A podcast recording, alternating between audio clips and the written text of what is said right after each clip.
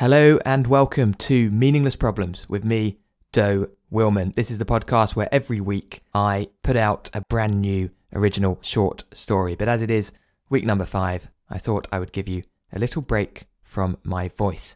And that's why this week's episode has been performed by a very good friend of mine and a very talented actor called Maison Sawyer. It's also been recorded and edited by another very good friend of mine, Sebastian Brown. So if you find that the production quality and performance is far superior to normal, all I can say is don't get used to it, because I'll be back performing next week's one. But for now, this is Silly Old Trick, performed by Maison Sawyer.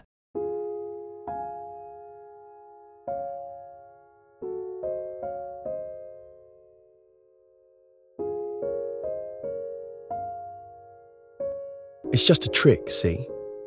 It's just a silly old trick. That's all it is. I'm 23 years old, and last month I married my sweetheart. And a few different people at the wedding. It was a quiet reception at the cricket club.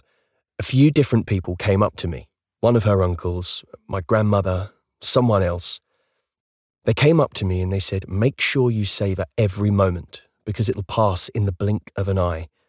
They all used that same expression, blink of an eye. Like they were reading a script. That's why I've started doing this trick, see?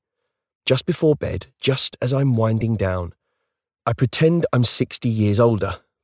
I imagine I'm 83, if you can believe it.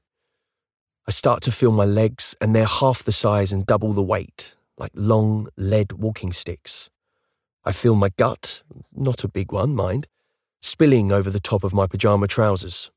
I pinch my elbow and you'd think I could pull the whole saggy skin suit right off. I see the hallway in front of me. It's still the same house. Well, my imagination can only stretch so far. But it's all blurry, and there are bits of floating debris in my eyes. I go into the bedroom and lift myself slowly, with some difficulty, onto the bed. My wife is fast asleep.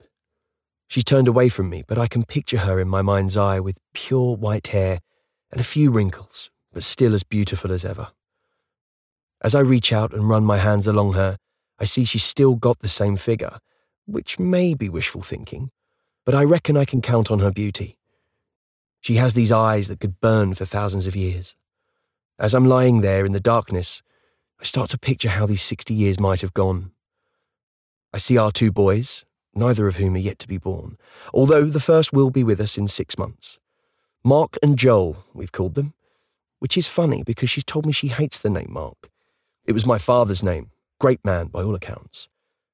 But she knew a Mark at school who once threw a bit of chalk at her eye and left her squinting for weeks. I picture them as tall, confident lads, our boys.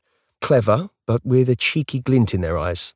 Although now, of course, Mark's nigh on 60 and Joel, I don't know, 57, 58.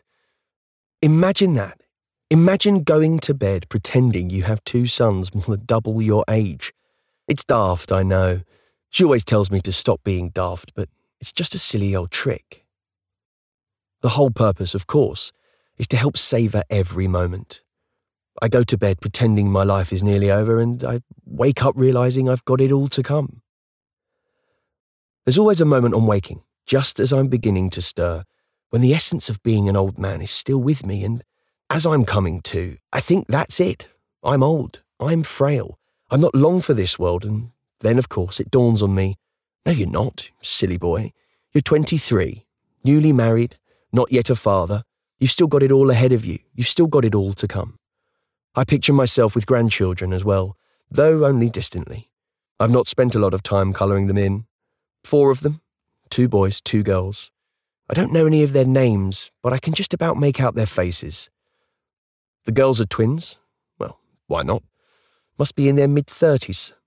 The youngest boy, well, he's probably the age I am now. I didn't know either of my grandfathers, nor my own dear dad, so they should count themselves lucky. It's glass half full, I'll grant you.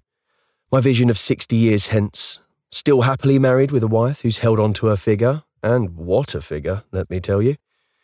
2 healthy, successful sons, a real progeny. I've no idea how I end up professionally. I'm retired at 83, of course, but I've not thought about how my career progresses. But if we're still in the same house, I can't have fared too well, can I? There again, I can't have fared too badly either. And we're safe above all. We're all still here. None of my boys have been to war. The world in 60 years' time must be a darn sight safer and more peaceful than it is now. And 83 as well. Both of us, me and her, still alive with all of our faculties at 83. Yeah, that's optimism for you. I've not thought about how my dear old mum meets her end. Well, there's no point, is there? Not for the purpose of this silly old trick. But isn't it funny? Even though I picture the next 60 years going exactly the way I want, the idea of being 60 years in the future, of being 83, it's horrid. I'm sure I'll feel differently when I get there. But the grandchildren, the happy family, the successful marriage, it doesn't feel like much of a comfort when every part of your body aches and you know you're not long for this world.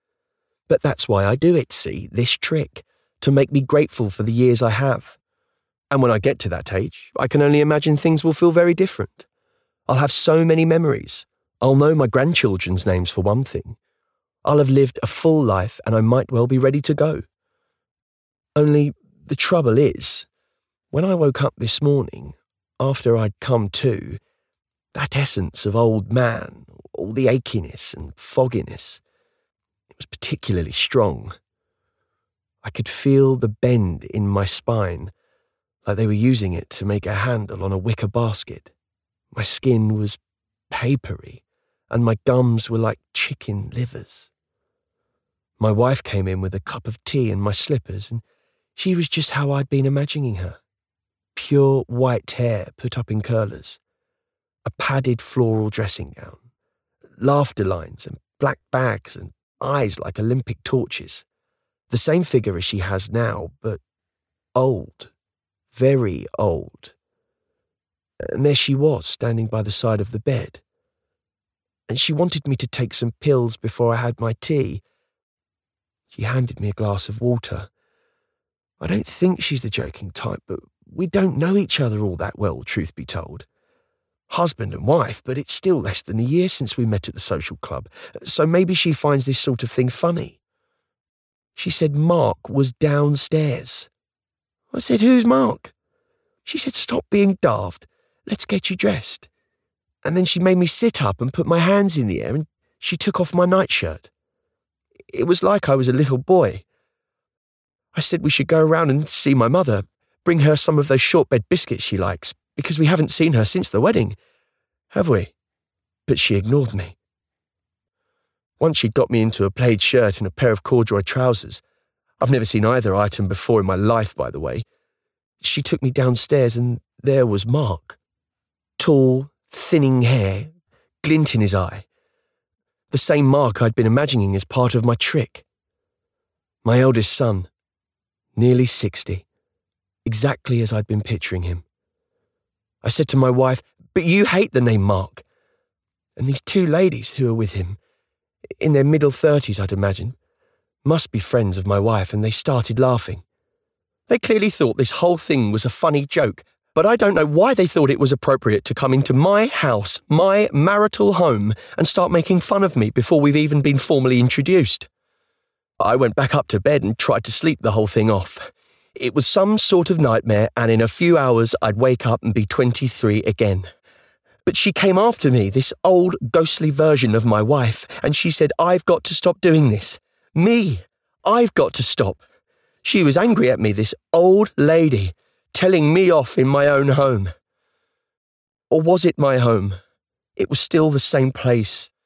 The bedroom at least was exactly the same size, but there was no wallpaper. None of the beautiful anaglypta with the grooves and the swirls you could trace with your fingers. No, just dull grey paint. I sat up in the bed and pressed my hand against the walls, and I could feel the flat bareness of it all. So I shrunk back down and held my eyes tightly shut. Then Mark came in and started talking to me.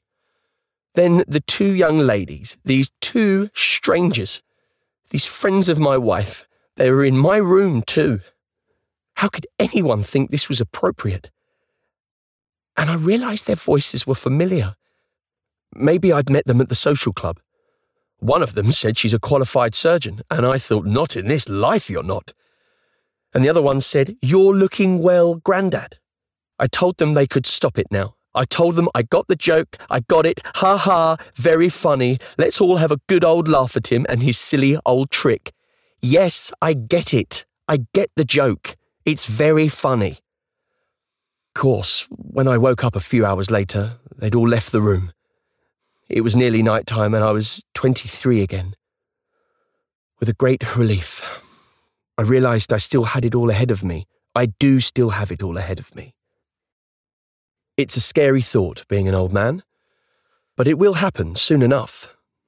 Hard to imagine lying here with my whole life in front of me, but 60 years will fly past just like that. So I will savour every moment, like they advised. I truly will. And it's the memories that'll keep me going at the end. My new wife is lying next to me. She's turned away from me, but I can picture her thick, burgundy locks and her soft, cotton skin. And those eyes that will burn with just as much energy 60 years hence. And little Mark, I think I'll convince her to call him Mark, you know. He's sleeping soundly in her belly. We've got it all ahead. We've got it all to come. And I'm going to savour every moment. I truly am. Still, I don't think I'll do that trick anymore. It's just a trick, see? It's just a silly old trick.